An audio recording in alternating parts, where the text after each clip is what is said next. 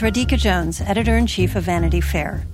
If you enjoy binge watching the best TV shows and love hearing from the actors and showrunners who make them happen, then subscribe to Vanity Fair. Our Hollywood reporters take you behind the scenes of the year's most anticipated projects, the industry's biggest moves, and the hardest fought awards races. From The Crown to The Real Housewives, we've got the inside scoop. As a special thank you to our still watching audience, we're offering 15% off a yearly digital subscription to Vanity Fair. Visit vanityfair.com today and use promo code POD15. That's vanityfair.com, promo code POD15 for 15% off a yearly digital subscription to everything you want.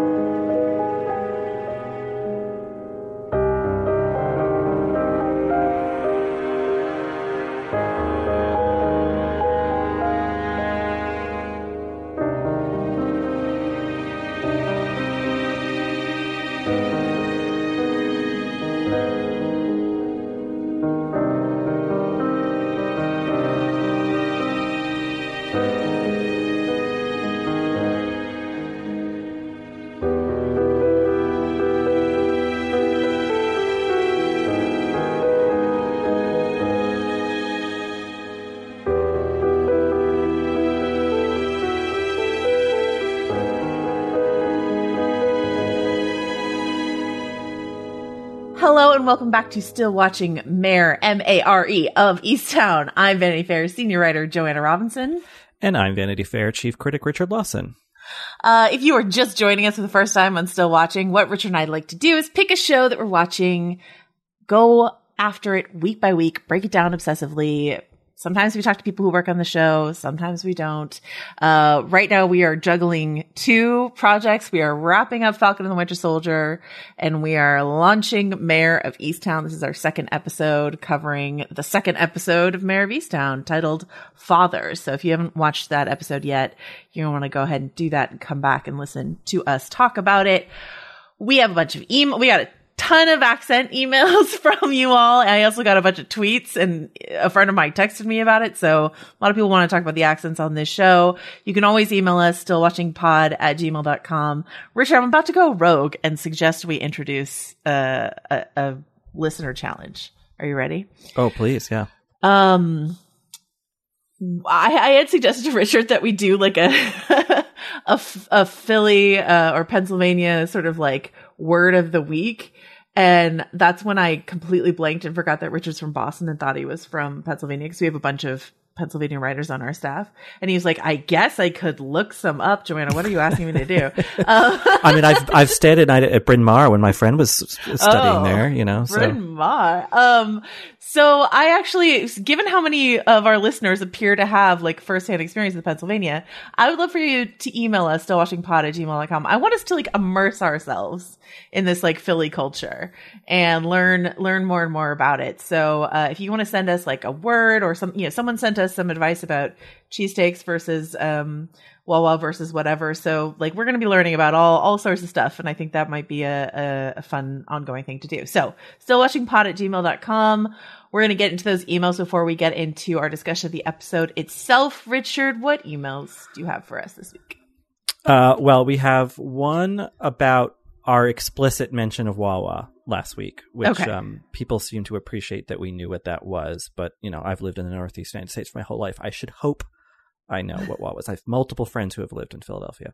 Anyway, uh, Cliff uh, writes to us and says, It was great to hear your shout out to Wawa subs. They really are tremendous. And if you're ever in the Philadelphia slash central New Jersey area, try them. Don't miss out. There are also a couple in the mid Atlantic and a couple in Gainesville, Orlando, Central Florida. The only bad culinary consequence of our move to New Orleans was the lack of Wawas. For the decade I lived in uh, New Orleans, uh, Wawa subs were a highlight of my visits back to see my family in New Jersey. I also used to sneak a couple home in my carry-on for my daughters and wife. Besides how good they taste, a significant fraction of part of the experience is the touchscreen ordering. You can take all the time you want to build your sub, and since you don't have to speak to, uh, the order to the sandwich maker, you're spared any potential embarrassment, like if you like mayo and ketchup on your ham and salami sub or whatever. Um, that is a remarkable invention. Uh, I, I mean, I use the touchscreen soda machines at the movie theater, and I love that because they don't the I don't have to tell the cashier the shameful drink I want, which is a mix of ginger ales that sort of amounts to a diet, diet Shirley Temple that a you know someone in their late 30s maybe it's a little embarrassing to order. Um, and we saw uh, Evan Peters in this episode get some Wawa coffee, did we not? That's yeah, that's right. Um, but I think I think the reason I wanted to read this was you know yes, Wawa is such a a a, a cultural icon of uh, the Pennsylvania and Central Jersey or South Jersey uh, landscape, um, but also like it does kind of explain why we've seen Mare eat like four sandwiches in just two episodes. I don't know that they're supposed to be from Wawa because I think they're more like cheesesteaks than subs, but like there is a sandwich culture that stretches all the way to Pittsburgh in Pennsylvania because there they put French fries on their sandwiches, Primanti Brothers and whatnot. Um, so yes, I, I think the sandwich lore of Pennsylvania is hovering over this show quite appropriately. I'm Claire Fallon. And I'm Emma Gray. We're culture writers, podcasters, and hosts of the show Love to See It. Every week, we give an unapologetically feminist dissection of reality dating shows, rom coms, and other romance narratives.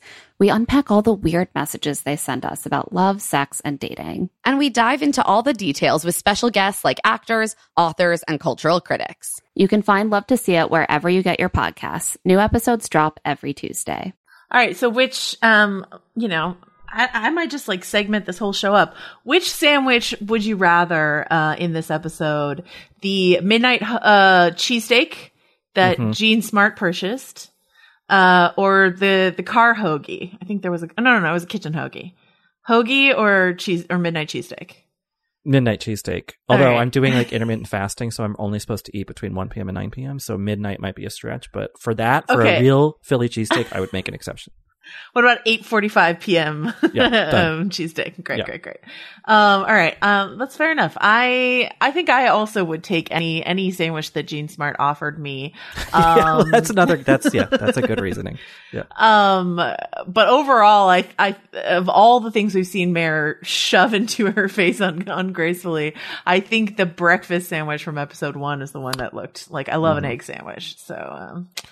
Oh yeah, I'm gonna keep an eye out for those sandwiches. Thanks so much. What what other emails do we have? Um, so then we had another email uh, that was also kind of about the, uh, you know, sort of the sociology of the Pennsylvania where this show is set, um, but a little bit more in depth than um, just matters of sandwiches.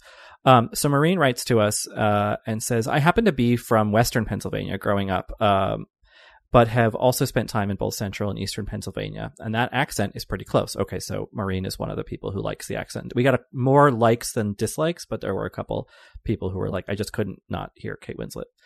Anyway, uh, Maureen goes on to say, I also had lived in a small declining Pennsylvania steel town that won the state basketball title two years in a row and the depiction uh, as seen on the show seems on the mark. My experience was within five years of championship, uh, but if either of the superstar players on the team walked into a public gathering, you would have thought the president had entered the room. Totally surreal as an outsider to witness people pointing out that they were present, uh, and I'm sure to this to this day, uh, neither uh, ever pay for their own drinks. So yeah, uh, small small town fame, or yeah. Yeah. You know, whatever. Yeah. Yeah. yeah. Um, she, Maureen goes on to say that the multi generational habitation with the ex's family next door seems very real world. Um, and she says, uh, I have moved around a lot, and as an outsider new to a smaller and declining community, when they greet you with asking, Why would you move here? it tells you a great deal, which is something, you know, we see in the first episode when um, Mare meets the, the visiting professor. Right, right. Yeah. All right. Uh, anything else? Email wise? Um, no, I think that was it. You know, keep the the Philly, Pennsylvania Arcana coming. We yes. we want to hear all about it. Um, and who knows what awaits us? I mean, is Kate Winslet going to say yins at some point? Has she said it yet? I don't think so. I haven't but, heard it yet, or yeah. or John. But uh, anyway, uh, yeah, email us. We we want to know. Um, all right, so Let us get into this episode. First, I'm going to start with the title of this episode. It's called Fathers, and I was wondering if you had any um I mean there's some obvious reasons why, but if you had any thoughts about why um it's titled that. Well, I think because I mean it's sort of saying like here here is a our first subset of, of suspects. Mm-hmm. And it's it's two fathers prominently in terms of Aaron's father who is sort of suspected, you know, Mare has to ask him that awkward question of like were you home all night? mm-hmm. And then you have the father Dylan, the father of Aaron's baby, which who actually may not be the father. And then you have the twist at the end where maybe the real father, who's Mare's ex husband and is also a father, obviously, to Mare's uh, two children, uh, could be involved. So I think it's basically just tracing this paternal, you know, line of suspicion through the town, um, which is kind of a grim thing to spend time in, I guess, you know, uh, but uh, in, in terms of its view of like men and families, I guess. But uh, but I think everyone presented here has a sort of credible enough motive. I think that um one other thing that we should consider is um the deacon would you call a deacon a father? I don't know. We meet A we deacon meet- is a layperson, I think, in a church, but both of these people are priests, right? Or is that He's listed as a deacon at least Oh, on Wikipedia. I might be wrong that. I thought Fa- deacons were, were not. So Father. Dan is uh Mare's cousin who we met in episode Yes. one. And we see fa- so he's a father. So Father Dan in the church, but then Mark, who gi- is the one who gives the sermon, is listed at least on Wikipedia as a deacon. okay. So, um, but anyway, I, you know, uh, clergy, clergy who, uh, ran a program that Aaron was part of, I'm always going to keep my eye, Yeah. both eyes open. Um, and I think it's interesting when, when Mare finds out, um, who the victim is, that it's Aaron, uh, and she knows she needs to go talk to Aaron's father, Kenny. She rounds up two men to go with her, John and Billy Ross. John uh Ross is married to um, you know, Mare's best friend Lori. Um, and then Billy appears to be John's like younger brother, maybe, right? So these two men who know Kenny, um, and uh, you know, John at least is a father. We don't know about Billy, but like, I don't know. It just felt like she rounded up like a, posse of fathers to go with her to break the news to Kenny, um, that his daughter was dead and Kenny didn't make like a tremendous impression on us in the first episode as as a father. Um, but uh, what do you, what do you make of his reaction here on a scale of like one to Sean Penn? Um, Is that my daughter in there? yeah, See, there's the Boston, Joanna. No, Um, you're right. You're right. Uh, I think what I appreciated about that initial scene where they go to the house hmm was both its kind of like illustration of community where, you know, yes, formally it is the police's responsibility, I suppose, to go and tell the, you know, the person, someone that their loved one has been killed. But the town or this, at least this kind of subset of the town is close knit enough that it, it doesn't feel weird to like kind of marshal two civilians to come with you as Right. a police officer to do that. I think there's also something about like gender in there, about like Mare thinking that like he would react differently if there were two men there. Maybe he'd be more willing to sort of process it, or maybe she felt maybe a little protected because what if he turned his anger at the news on her? We've seen him be a little bit threatening to his daughter in the first episode. And then obviously everything he does later in this episode. So I thought that was interesting. I also appreciated that we saw him be a bad dad to Aaron in episode one, and he was a bad dad, but that doesn't preclude grief, you know, uh, and it doesn't, you know, I, I well, I'm hesitant to say it doesn't mean he doesn't love her because if you love, if he loved her, why would he treat her so badly? But there is at least some genuine care and affection there, or there was, you know, and I think that the show not just making him an outright monster and also not making him an outright, you know, pitiable, bereaved father, I think places the show in a more realistic emotional terrain. Yeah. Um, I think that I think what's so interesting about that flow of familiarity, right? Like it's compromising throughout. We see that throughout this episode. Um, we meet Evan Peters' character, uh, Colin Zabel, and um, you know, he is sort of constantly slightly alarmed by the familiarity, yeah. right? Yeah. Um, that he's seeing around him. Um, but I like that it sort of flows both, both ways because later in the episode, when Mare is questioning Brianna, Brianna throws this awful thing at Mare, like, no wonder your son killed himself, right? It's a terrible thing that she says, but like, it, it's not just that Mare knows these people so well, they know her so well as well. Do you know, everyone knows each other's family stories. Um, I just, I think that's just such an interesting, complicated dynamic to introduce. And once again, it reminds me a lot of like some of these British crime dramas, like Broadchurch, where like every single person knows each other in this small town. So, um, let us, let's, let's, let's go to Evan Peters, Detective Colin Zabel. He of the, uh, I will get you coffee in the morning, uh, Evan Peters giving us like a little, uh, a very different look than he gave us in WandaVision. Very clean cut, uh, nice coat, uh, bright eyed, bushy tailed, as I mentioned last week. Uh, what do you think of, of Evan in this role? I think it's good. Yeah. Um, yeah. I'll be curious to see. Like this episode is putting even more things up into the tapestry of the show. Mm-hmm. You know, I, I might maybe suggest we'll talk about it later like maybe too many things in some cases but um i'm curious to see how he will fit into things because they're not making him the snide bigger city cop or more you know whatever he's you know wherever he's coming from mm-hmm. who's looking down on her and sort of like trying to take charge he's pretty he he's pretty cool with a secondary position it feels like you know and is just trying to learn and help and then that feels genuine right now um, maybe it will prove not to be. Um, but still, that Mare reacts the way she does, I think does say a lot to kind of what one of our emailers were saying about these like depressed towns, these Rust Belt towns, if you want to call them that.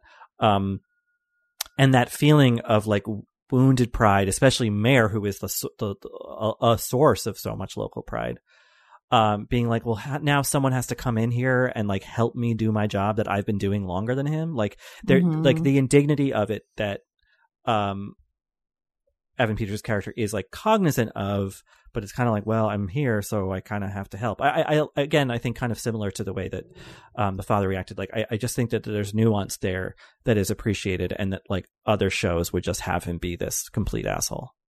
Yeah, it's just a really different character. And I mentioned last week that I felt like the two characters were sort of gender swapped from what a dynamic that we often see, like a young, you know, newish female detective, bright eyed, bushy tail, and the like, you know, seen it all sort of jaded older detective. Um, and I, and I, I really just, I'm going to stick by that. Um, and I think Evan Peters is kind of playing that. Like, one, one small moment that I didn't notice until, rewatch. Like he he seems in awe of her uh to a certain degree. Um like yes he see he you know he's like I don't think you should be yelling in this restaurant or I don't think you should be doing this interrogation or you know all that sort of stuff but like also looking at her clippings that's framed that was framed and like down on the floor or mm-hmm. you know getting her coffee or whatever and there's this moment in the restaurant scene when they first walk in and uh you know and, and the person at the hostess stand is like you know table for two. And Mare's like no. And he has this little yeah. like smile on his face like yeah, yeah, oh no. Um so yeah uh something something to keep an eye on. But yeah i love i love this for evan peters. We talked about this a little bit in episode one but like we're fans of evan peters. We like him in the ryan murphy verse. It's fun to see him do something different. This feels so different from anything that I've ever seen him do before. Um, and we see, you know, Richard and I have seen a little bit more than you guys are, have listening, and I think there's a lot of room for him to do some interesting stuff. So, um, yeah, I'm, I'm excited for, that he's here. I'm excited for this dynamic. I love that like Mare just like leaves and go goes and like walks down on him and hits the vape, sits outside, sighs. You know, like her treatment of him too is just is cracking me up. I think that's really great. So there you go. Um, I also wanted to say about the um, him glancing at the headline, the framed newspaper. Mm-hmm. Mm-hmm. What did what did the headline say or something? It was something about like hope or something. You know, it, it was like a very like joyful sentiment um for a down on his luck town and a down on his luck character to kind of be looking back at. And what I appreciate about sort of the way that she's being framed in that way, Mare is, mm-hmm. is we've we it's become such a kind of stale, almost kind of crude or even classist joke about like, well, those football boys, they're going to peak in high school and then they're going to be miserable townies the rest of their life. You know that right, kind right. of thing, yeah. that trope. Sometimes yes, that is true, and sometimes they were assholes, and it's like, well, okay, failure to launch, whatever there's also nothing wrong with staying in your hometown, you know? Right. Um, but I, I like that we have this character, a sports star who is, whose glories have faded, but it's done in from such, it's approached from such a different angle. I, I think I really appreciate, I didn't really, really even realize that I was kind of seeing a familiar rubric, uh, until that moment. And I was like, oh, right, this is that narrative. It's just being told differently. Yeah. No, I like that. Um, We'll we'll need to ask Brad if it was ever he ever if he ever considered putting a man in in this role. Do you know what I mean? Well, I it, once were, again I, I was going to do it, and then yeah. I couldn't get the accent right, and so I said my my friend Kate. I think she's been she would she was studying it anyway. I think she was trying to get into a Shyamalan film or something. Right, so right, it all yeah. worked out. Richard, let me hear your best Wooder. Can you do it? Wooder? Uh, I don't know. It's not good enough. Not good enough. No. Nope. Um. All right. So the the thrust of this episode in terms of fathers is that Kenny, Aaron's father, very much agrees with me that uh the number one suspect is usually uh the boyfriend, the the the baby daddy, if you prefer. Um, and there's a little bit of like vigilante justice and it ends with the gunshot and we don't know what happens next. So yeah. Um, yeah. It, again, with the kind of like measured way these characters are being approached, you know, like, yes, we see Dylan be a complete asshole in the first episode, mm-hmm. uh, letting his new girlfriend beat up his, the mother of his child, his, his mm-hmm. former girlfriend, like, you know, and he's sitting in this passive lump who's kind of curt and whatever. You know, not that you're rooting for him, something bad to happen to him, but then when he's out in the woods and he realizes that like oh something actually really serious is about to happen i think and he's yeah. like i'm just a kid just and it kid. really snaps you out of yeah. it you're like he is just a kid you know yeah and and it doesn't excuse all the bad behavior but it sort of puts it in a context that like makes it really heartbreaking uh what happens to him in the end of the episode and that's what you know in Mare in her interrogation of him like obviously she's using some like you know cop psychology on him but um, you know, she's, she, she offers empathy, whether it's like a tool manipulate, it could be a manipulative tool, but also like you get the sense that like she knows she's, she's been a single parent. She's, she was obviously quite young when she had her first kid, Kevin. Like, you know, she knows what it's like to be a young parent. And so when right. she offers that empathy, yes, it's to sort of soften him up to try to get him to confess or something like that. But it comes from a from a real experienced truth in her own life, and um, yeah, um, that's that's what makes Mare so interesting. She's always like, she's often both things, you know. And realistically, she would have known that kid since he was little you know, right. or at least been aware of him in the town. You know, their kids are this, her, you know, her kid is the relatively the same age. You know, it's just, and that that sort of like weariness of like, oh, how did we get here? That kind of thing. I, I, I appreciate those nuances. The, should we talk about, um, Kevin, um, Mare's kid who killed himself, who's, um, you know, the father of Drew, the little, the little boy who's living in her house now. Um, we get a big sort of exposition dump about Kevin, but carefully laced into this very emotional scene where Mare is is you know talking to the neurologist I think it is um about Drew's tick that he's doing like this eye blinking thing that that maybe um her son Kevin did. I thought this was really well done. I thought Kate Winslet was incredible in this scene. What did yeah. you think?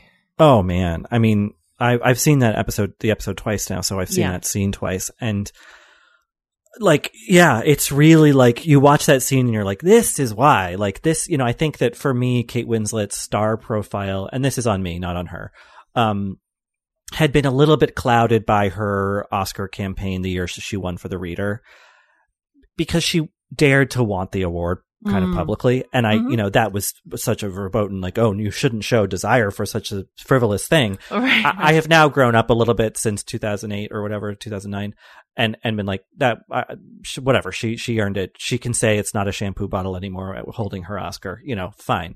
Um, and in the years since, though, I do think she has kind of chosen, for whatever reason, projects that kind of follow that similar prestige to lesser effect. She's done great work since The Reader, but like um, it's been a bit hit or miss. And this scene, in addition to stuff from Ammonite and a couple other projects that she's done recently, I was like, all right, she's an incredibly good actor. And, and an, and a nuanced one, not a big grandstandy Oscar reel one. Like that is, that's quiet, kind of almost like intimate off off Broadway theater acting. it, it like and the way in which the way she says um i had to check out right? And Yeah. and the way she does that whole scene without breaking down in tears but just sh- but also showing us like all of the emotions just bubbling right up inside of her just incredible stuff. Just so good. Um and i mean i think similarly the vulnerability she shows when she goes to richard's like book party and he's talking to these all these other women you know she like she cleans up real nice she goes to this book party and you know I mean, I, I would say that he ignores her. You can, you know, he has his own version of events, but like, uh, you know, and that just that feeling of I don't belong here. What am I doing? Why did I let myself, you know, why did I blow my hair out and put eyeliner on for this? Like, what, what is this? Uh, all wordlessly, uh, I thought was also really incredible. Yeah, I mean this the part where she spits the food out and put like Yeah. hides it in a napkin and then like quietly stuffs it under the couch. Uh-huh. I've literally done that. I have at, also like, literally done that. you know, I think a lot of people have. It's just such a good moment, really deftly done. Um, I did have a question though about Yeah. his behavior at the party. yeah. Do you think there's any chance that he's like playing some weird psychological game with her? That like the ignoring was part of sort of a longer thing? It seemed like it. Yeah. and like uh, because so giving him full benefit of the doubt like let's say he's he's playing he's like look at all these women who are paying attention to me. And let's say let's say that's an insecurity response to her being so uh resistant to his advances right? Because like when he sends her the flowers and she calls him he's like don't hate you know like before you give up on me forever. Let me just offer this to you.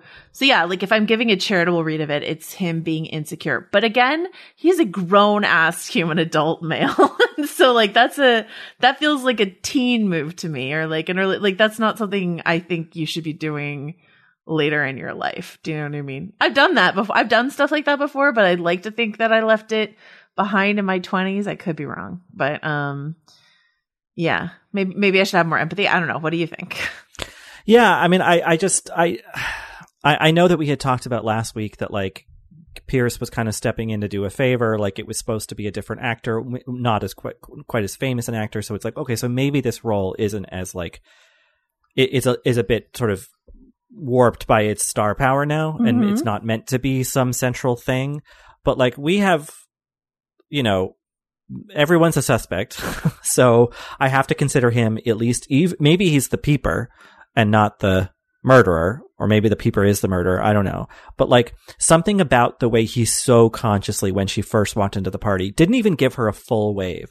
Kind of did a little half thing. Didn't like hold up Mhm. like a one minute finger, you know, acknowledging like I'm going to be Yeah. held here for. He just kind of like acknowledged her and then completely turned back. So that felt so deliberate. Yeah. And I'm just, you know, maybe he was just being kind of a shitty guy, or maybe like he's trying to wear her down for some more sinister thing. I don't know. Oh, okay. Yeah. Um I did like her reaction cuz he's like, uh, you know, she's like, "Come on, you asked me here." I love I just love that. Like sometimes Mare says things that I'm just like, "Yes, I I need I need to be be the Mare you'd like to see in the world." Like and she says, "Come on, man!" Like in this Yeah. very like kind of like no nonsense way. I Yeah. really, yeah. Like don't uh, whatever mind game you think you're playing with me, stop it right now. It's not going to work. Um, and then let's talk about Carrie. Carrie is uh the kid, the little kid Drew's mom, Kevin's um I don't know ex, uh who had a drug problem, is getting sober and wants custody of the kid. And we first meet her um when you know she's she's seeing the kid and um Jean Smart's character's name is Helen. So Helen and Siobhan and Frank all go take the kid over to see her. And what's really interesting about that, there's a couple things. First of all, Jean Smart doing like A plus plus plus plus acting, letting her face just completely crumple when Carrie says she's gonna try for custody. And um also then Helen lies to Mare about it. Uh so you know what what's this whole journey that Helen's going on here? Well, so this is where I, I, I worry the show might be getting a little too over adorned, you know? It's like so. In addition to the the the grandson ex- exhibiting similar tics to what her son, who is now dead, for, uh, uh, you know, died of suicide, displayed when he was young. And there's a murder, and there's this new guy in her life, and her ex husband's getting married, and now she might lose the grandkid to a custody dispute. Um, that this one, like, okay, this is all happening in the space of like a week. Mm. I, I worry that maybe the drama is getting a little too cluttered there but in in in its isolated way, like if yeah. you were just strip away everything else, I think it's it it it feels credible that everyone's behavior around this thing. Yeah, no, I, I, I see what you mean. I see what you mean because we're not even through all the things that happen this episode, and so the idea I think is to pile uh, part of this. I think what we're going to be watching is like the the show's called Mare of Easttown, right? So it's like I think it's how much can one woman have piled on her at once is probably the journey we're going to see her go on.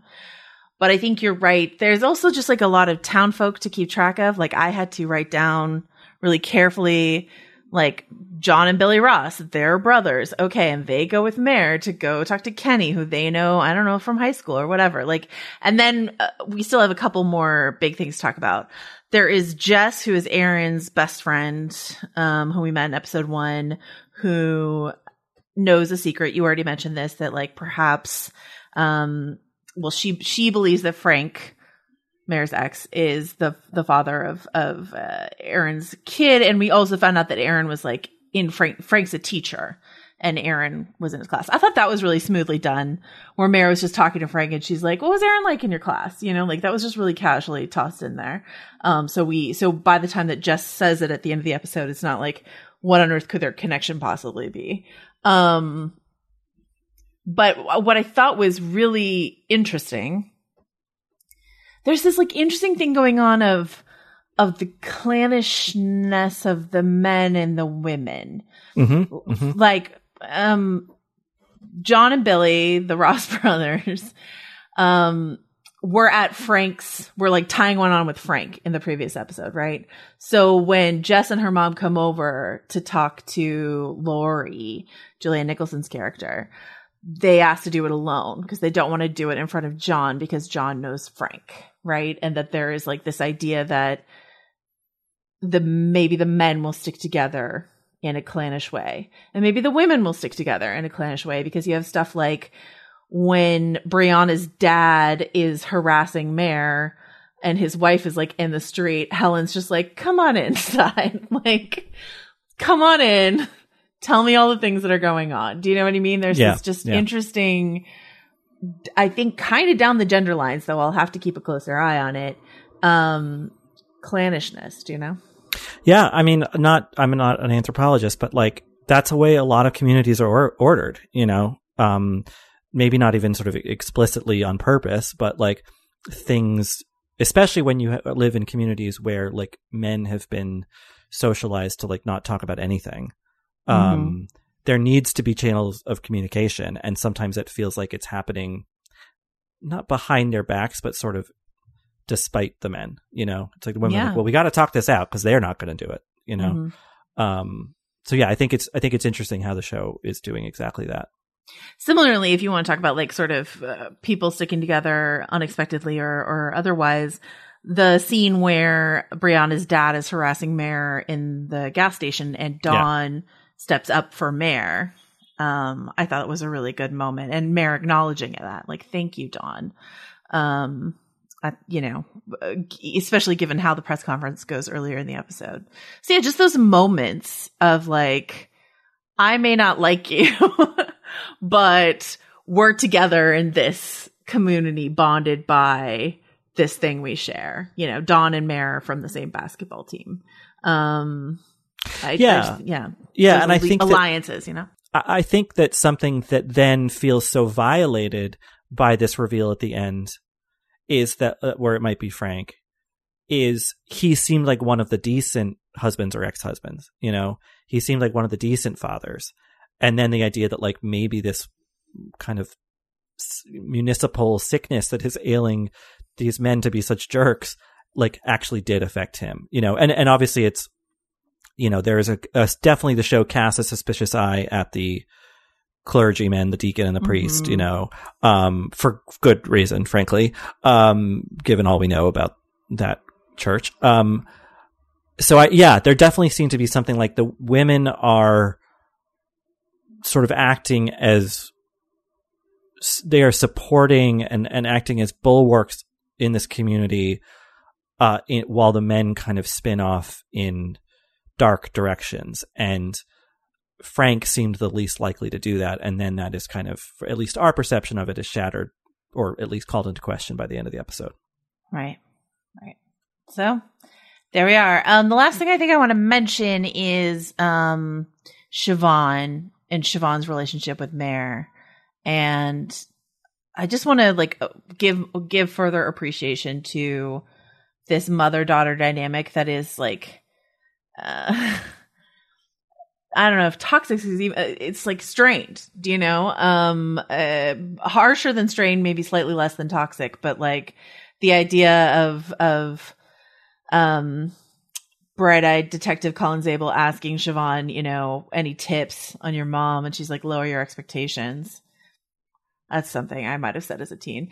Um, you know, it's just, uh, I think they're, I think they're peppering that in really well and I suspect, but but it's so interesting. That family is so interesting, right? Because like Siobhan is definitely like really hands on helping raising her um nephew, right? Mhm. Um and you know the family unit works with Helen. The family unit works with Frank. It's just Mare that that doesn't fit well in her own family, but is still somehow the center of the family. Yeah. Um, she's a fascinating, fascinating character. I, I, I like the, the moment when Mare says, "Oh, you know, sitting around drinking Manhattan's with, you know, the the cousin Dan, yeah. yeah, uh, it, you know, and and and then Jean Smart's like, I, I, do- I think I do a little more than that, you know, and she's Yeah. clearly like hurt and defending, but defending herself, and like, Yeah. it's just such a subtle thing, but such a crucial window into like that family dynamic. You know, like Mare kind of knows she's gonna she's being dismissive, and that's kind of her character. That's Yeah. kind of who she, you know, she's she's gruff and not that friendly, um, and, and would be kind of like boneheaded and be like reduce everything her mother does to just that Right. in the moment. Right. Yeah, it's um Jean Smart is such a gift in this show. Uh just watching her play I could watch her play Fruit Ninja on the couch. Um Drinking a juice box. Yeah. Good times. Um, all right, let's let's do our who done it roundup. Mm. Uh who's who's on your list this week, Richard? Well, maybe it's just just because I grew up about not even ten minutes away from the uh, headquarters of the Boston Catholic Archdiocese. Mm. but like, you bring a priest into these these things, uh, you know, in the Northeast or anywhere really, frankly, and I'm like all ears perk toward that Mhm. direction, you know. So I, I think that is there for some reason. Um, but maybe it's just to capture more of the texture of this town. But I think there's probably more. Well, I think he also mentioned that he's uh, at least the de- the deacon is sort of newish in town, right? Like he's come Yes. from another parish. As is our peeper. Ah, mm, all right. So the deacon is on your list. Um, I'll go ahead. I mean, I'll I'll take another obvious one. I'll take Frank.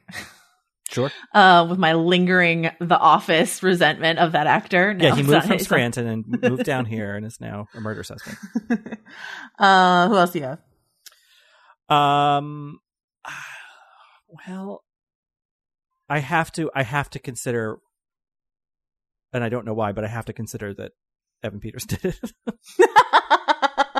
I do. I think that's the law. I think if Evan Peters shows up, you have to consider that he did it. Uh, I'm gonna keep Richard the author on my list. Um, I don't like his mind games, so he's on my list. All right, one last one from you. I mean, you're right to assume that most authors named Richard are murderers. Just, I'm just saying hypothetically. Um, but um, I don't know. I mean, I, I I don't know if it's I don't know if I'm cheating, but I think that all this talk about the clannishness of the women and the men kind of separate, and how the men kind of are all behaving badly, or many of them are. Maybe that's sort of a misdirect, and Mm, maybe it's mhm. one of the the the women, in the women? matriarchal circle. Mhm. And so again, Julianne Nicholson is on this show, Mm, and she's a big actor, and you know, so She's second billed. Yeah, Uh, so. so Lori, okay. Um, and I'll go with Lori's husband, John. It's just something about him doesn't sit right with me. So we'll we'll we'll take the couple. All right. I did. So I that did- yeah. yeah Sorry. Uh, uh, I I'm going to spoil something about Broadchurch for a second. yeah Um, so people turn stop. You know, fast forward if you don't want to hear it about the first season. But like the the reveal that like maybe Mare's well ex husband is involved is so like the twist at the end of the first season of Broadchurch. Not not. I don't think it's copying it. It's just interesting and kind of Well, echo of that. Well, I, but I think that's why it's here at the beginning. Because honestly, I don't think Frank. No. If if we're making this, if this question comes up in episode two of an eight episode season, I don't think it's Frank. That Yeah. that actually has uh moved Frank off my list. If I'm The undoing really didn't honest. challenge your preconceptions about how these mysteries are told. no. Uh. So yeah, I don't think we're headed for quite a, a Broadchurch ending, but um. But I mean, but it's going to be unavoidably someone that Mare knows really well, right? I think, unless it's like the deacon from out of town, because that's sort of the whole thing about these, like, that's the whole thing about freaking Cabot Cove. That's the whole thing about these small village mysteries is it's always someone you know. And that's what makes them there's two things that you know th- this is a long history stretching back to like you know agatha christie cozy mysteries and stuff like that it's like it's a it's going to be someone you know maybe someone you've known your whole life and b it's going to be the mystery is going to be entangled with a lot of just personal drama that is simmering in this small uh, environment and uh, I, I just think it's fascinating to see an American version of this. I, I'm, you know, maybe maybe folks can write in still watching pod at gmail.com if there's any other American examples other than like Cabot Cove Yeah. and Murder She Wrote that I'm missing. And Murder She Wrote was like an, an overt, you know, Agatha Christie, uh, Miss Marple sort of ripoff thing. So, um, not ripoff, homage, let's say. Um, so yeah, I don't know if there are other American examples.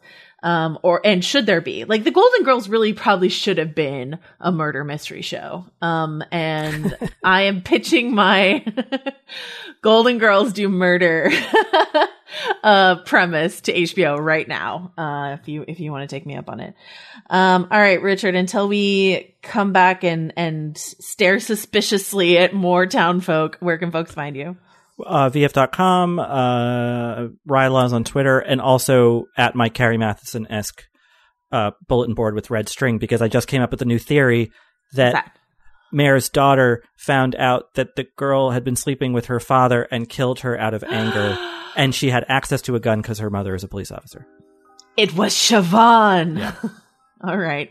Um, love, love a Carrie Mathison, uh, conspiracy board. Always here for it. Uh, you can find me on vanityfair.com. You can follow me on Twitter at Joe Wrote This, and we will see you back in Easttown next week.